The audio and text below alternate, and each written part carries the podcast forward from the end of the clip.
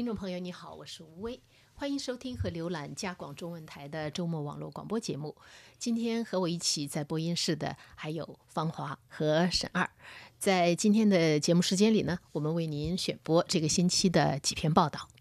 欢迎网友和听友们发表评论和看法。我们的电子信箱是 china at rcinet dot ca。我们的新浪微博是加拿大国际广播中文。我们的网站是 www dot rcinet dot ca。我们的 Facebook 是加拿大国际广播中文频道。每个星期五的北美东部时间上午九点半，我们会有脸书直播 Facebook Live。您还可以在安卓商店和苹果商店免费下载加广出品的加拿大新闻移动 App。好，接下来的时间里呢，我们为您选播这个星期以来的几篇报道。这个星期呢，就是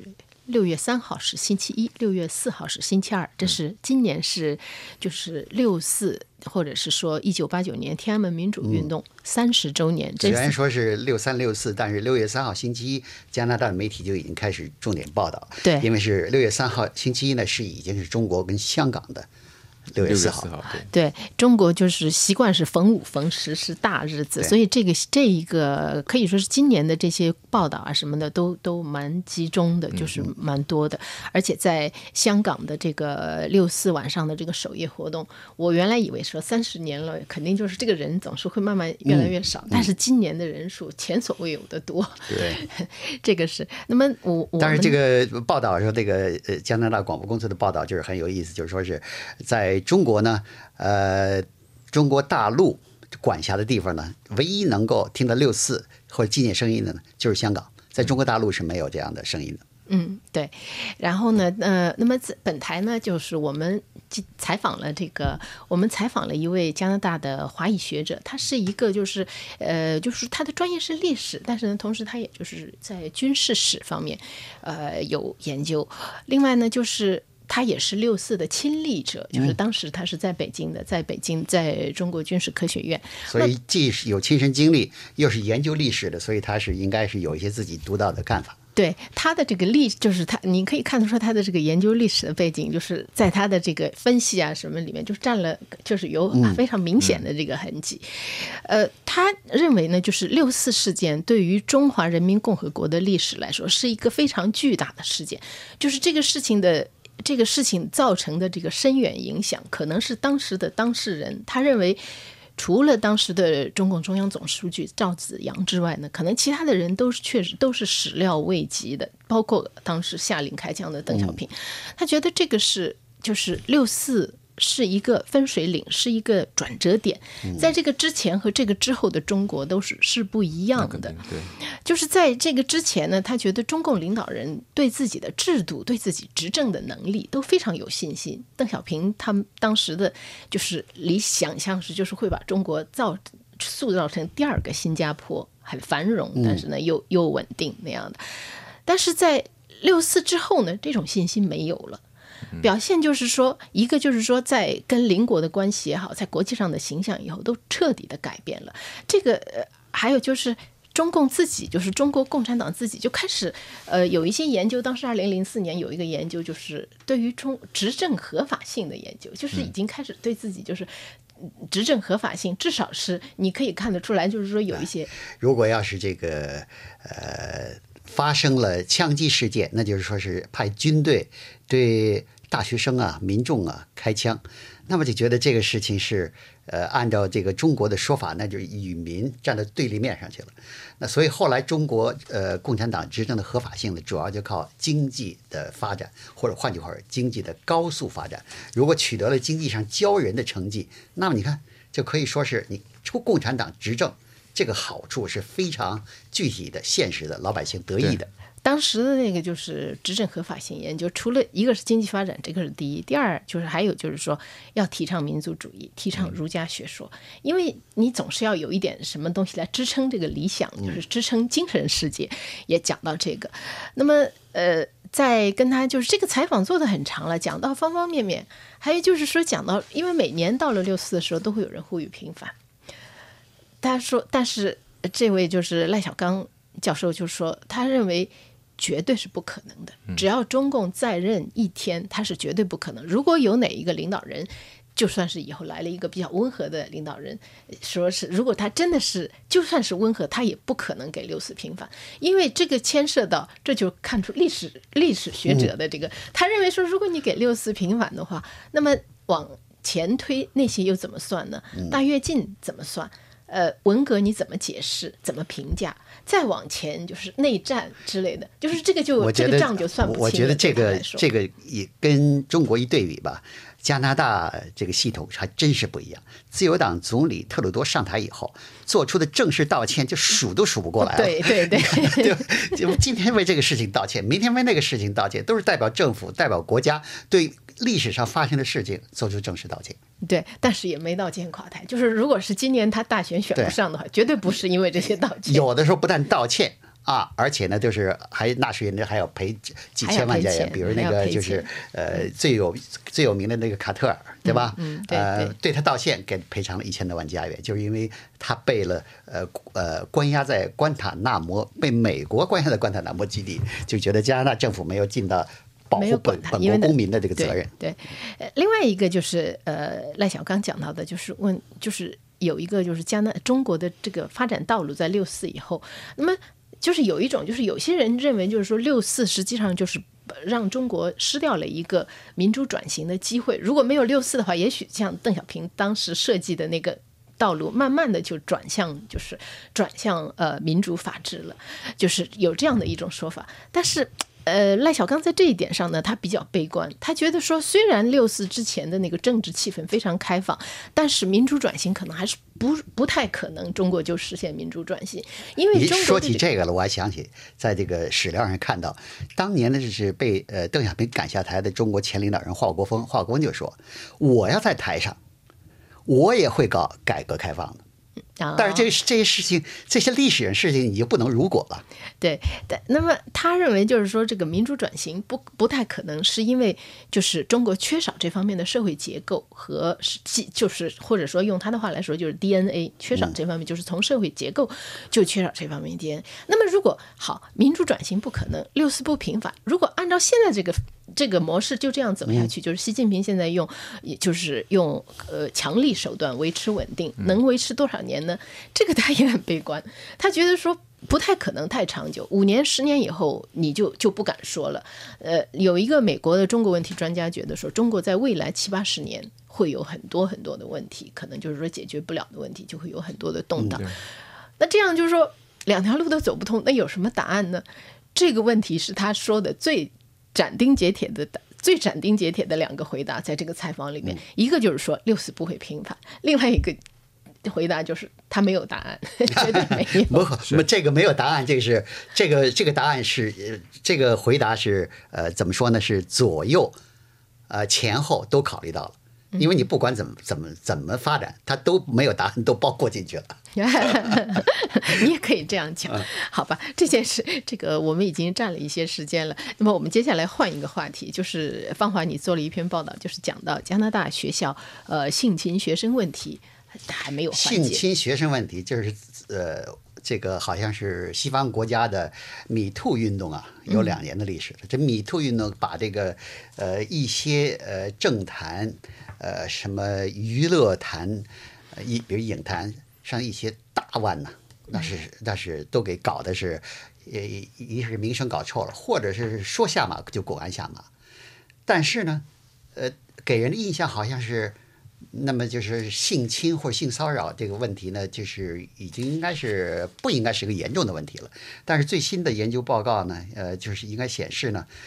实际上在加拿大中学里面。小学里面，就是教师性侵学生的事件呢，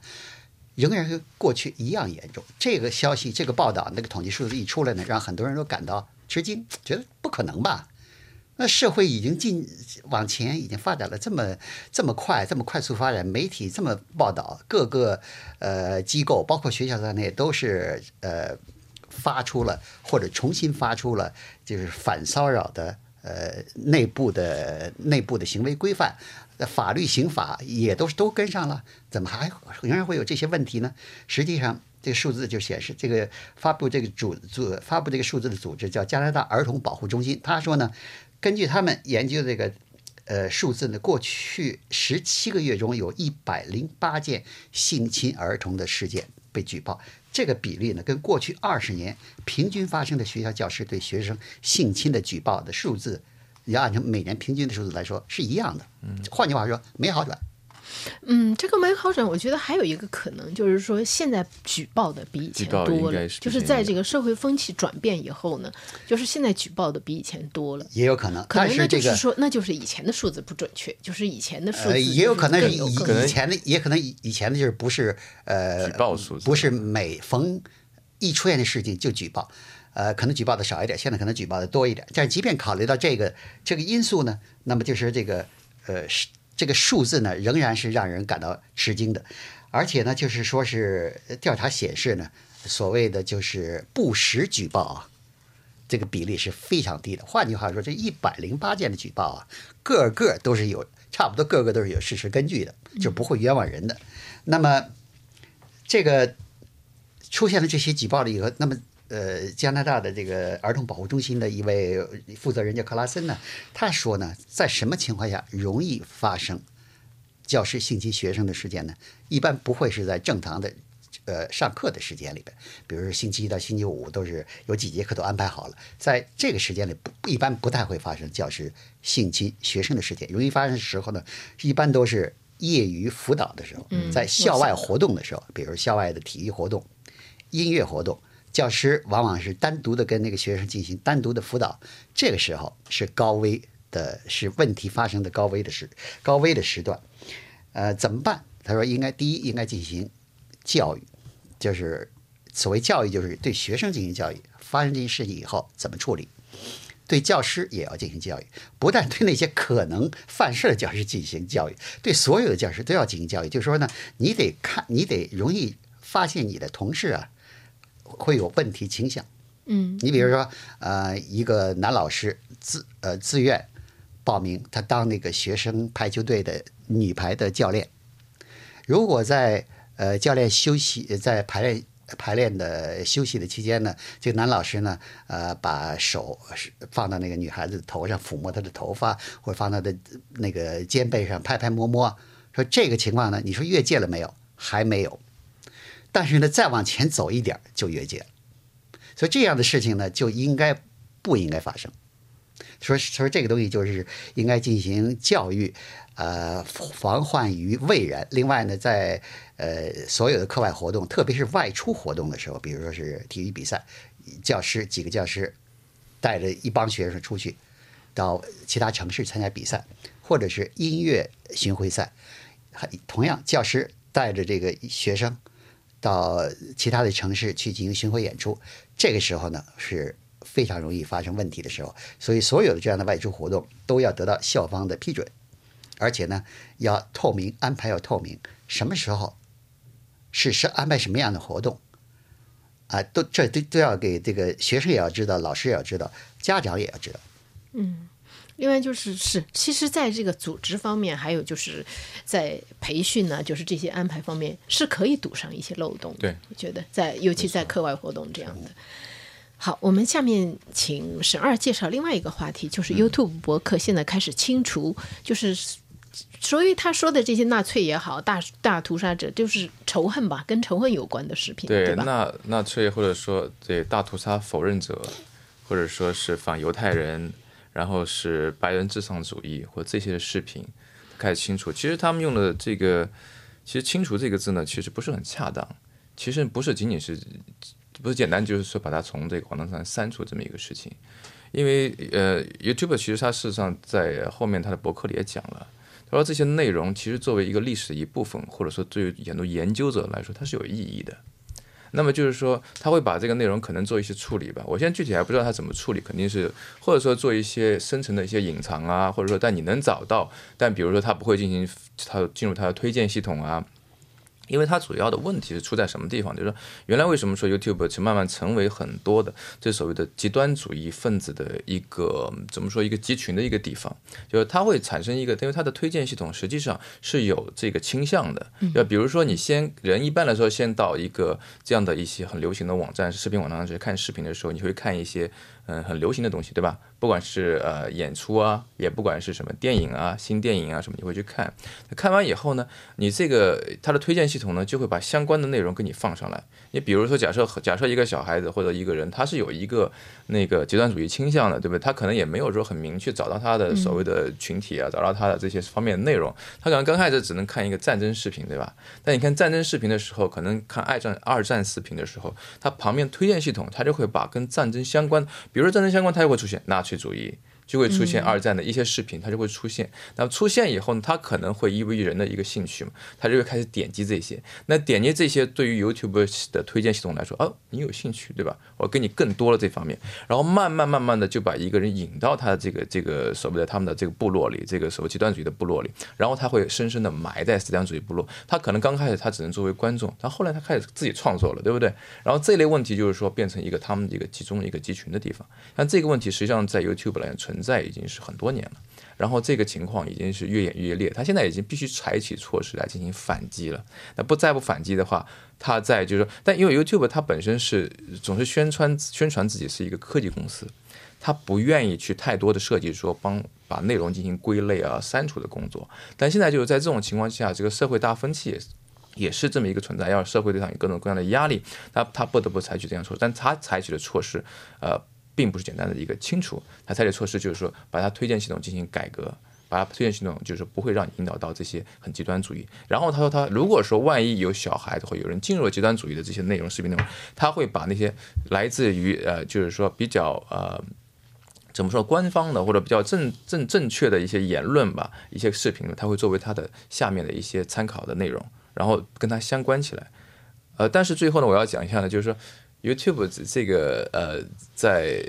这篇博客这个发表以后，他实际上还做出了另外一个有趣的决定。他就是说，在呃 YouTube 上有一些攻击这个同性恋群体的这些视频，但 YouTube 说他作为他在做研究以后，他觉得那个并不违反他的规定。这很有意思，就是一个你可以感觉到，就是说，其实作为科技的一个公司，它其实不是单纯的一个一个空白的存在。他生活在一个环境里，特别是这个公司本身，它是有一定价值观的，它的价值观也会影响到。它的很多政策的制定是，就是它作为一个科技公司，实际上它不应该有价值观，就是它应该是完全的，就是以科技。但但它不可能是问题现在就是，但是现在的问题就是像你刚才说的这个现象，比方说它这个算法，我要是去一个什么地方旅游，接下来它的就给我推荐廉价机票，对这个就好像是很正常。但是我看了一个战争视频，他就给我推荐纳粹主义，这个就会出现。他也不是推荐，他会把它这就旁边的列表里。对，但人会会自己会走到那条路上，对不对？因为你喜你要愿。愿意你相信你的理念的话，你就会慢慢去点击，然后越陷越深，这就是一个系统。这是这也是就是说，在网络就是给我们带来的，给我们社会现在带来的新问题，一些一些新问题必须要处理的问题。好的，这个星期呢，还有一个比较大的新闻，或者就是就是呃中呃加拿大的这个对于失踪和被害原住民女性的这个调查，在经过三年以后，终于公布了报告。实际上，这个报告呢是上个周末。就已经开始透露出来。加拿大广播广播公司呢，在它的星期一公布，加拿大广播公司在周末星期五、星期六就已经得到了，呃，就已经得到了一份文件，那么开始这个进行报道。这个所谓的这个调查报告呢，是真是花了不少的时间和人力，三年的时间，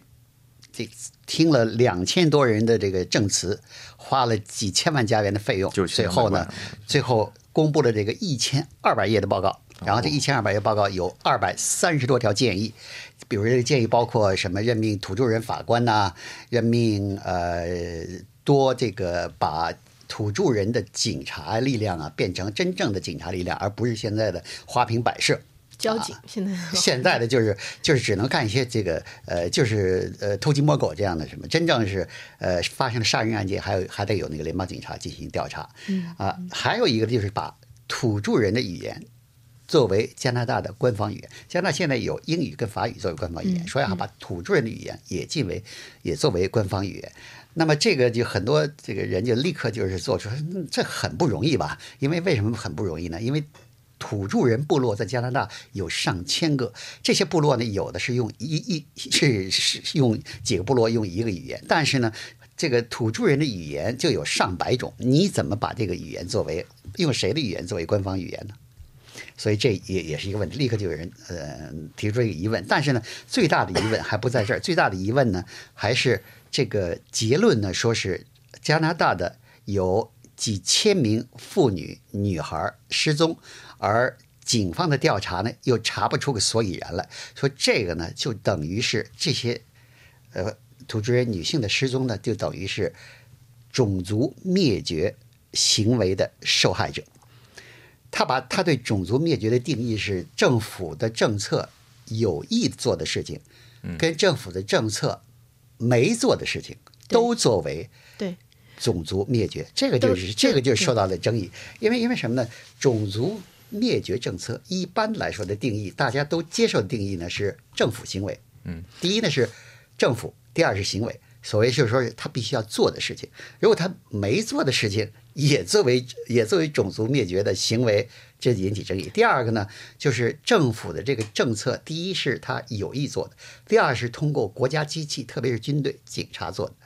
啊，第三呢，要是大规模的对某一个群体呢进行灭绝的。目前世界上被接受的，大家基本上没有异议的这个种族灭绝的这个情况呢，就这么几个。一个是第二次世界大战的时候，纳粹德国呃灭杀犹太人，这个虽然有网刚才讲了，网上有一些有一些这个人是觉得这也是一个犹犹太人编造的一个宣传，并不是真正发生的事情。还有一个就是，但至少是有定论，这个基本上国际社会公认的这个基本上绝大多数国际社会都是有定论的。还有一个呢，就是第二次世界大战的时候，呃，科索沃发生的灭灭，但是这个呢也是有争也是有争论的，因为什么呢？这个科索沃这个所谓的阿族人。就是穆斯林人说没问题，这肯定是种族灭绝。那个不是为此那个不是二战那期间不不不是二战期间，就是嗯呃呃九十年代上世纪九十年代，而且为此还把那个呃塞尔维亚的一个将军呢，呃国际法呀国，际法庭呃国对国际法海牙庭国际法庭还给定罪了，但是这个呢已经是有争议的。另外一个没有争议的呢，就是呃缅甸呢驱逐呃驱逐就是非犹太人群体，也是穆斯林群体。把他们就是你看那电视前两年前呃一一年一两年前报道的这个，把这些人都驱逐出这个缅甸，让他们在风雨雨里露宿的那个那个那些镜头，说这个是种族灭绝行为。但是呢，说种说加拿大政府采取跟采取的政策跟没有采取的政策，采取的行动跟没有采取的行动，对土著印第安人实行了种族灭绝政策，所以这个结论呢，呃。是引起了加拿大社会的不小的反响。虽然加拿大联邦政府，联邦政府总理特鲁多呢说他接受调查委员会的结论，但是呢，恐怕是不结论的人，不接受这个结论的人呢，也在所不少。嗯非常多。那个是你刚才说到，就是他说到的，就是说，一个是说他采取的措施和他不采取的措施。我看那个调查委员会的，就是他的呃那个叫首席法律顾问，他就是说这两个都体现了他的不作为和他的政策都体现了加拿大政府种族灭绝，就是灭绝印第安人的意图。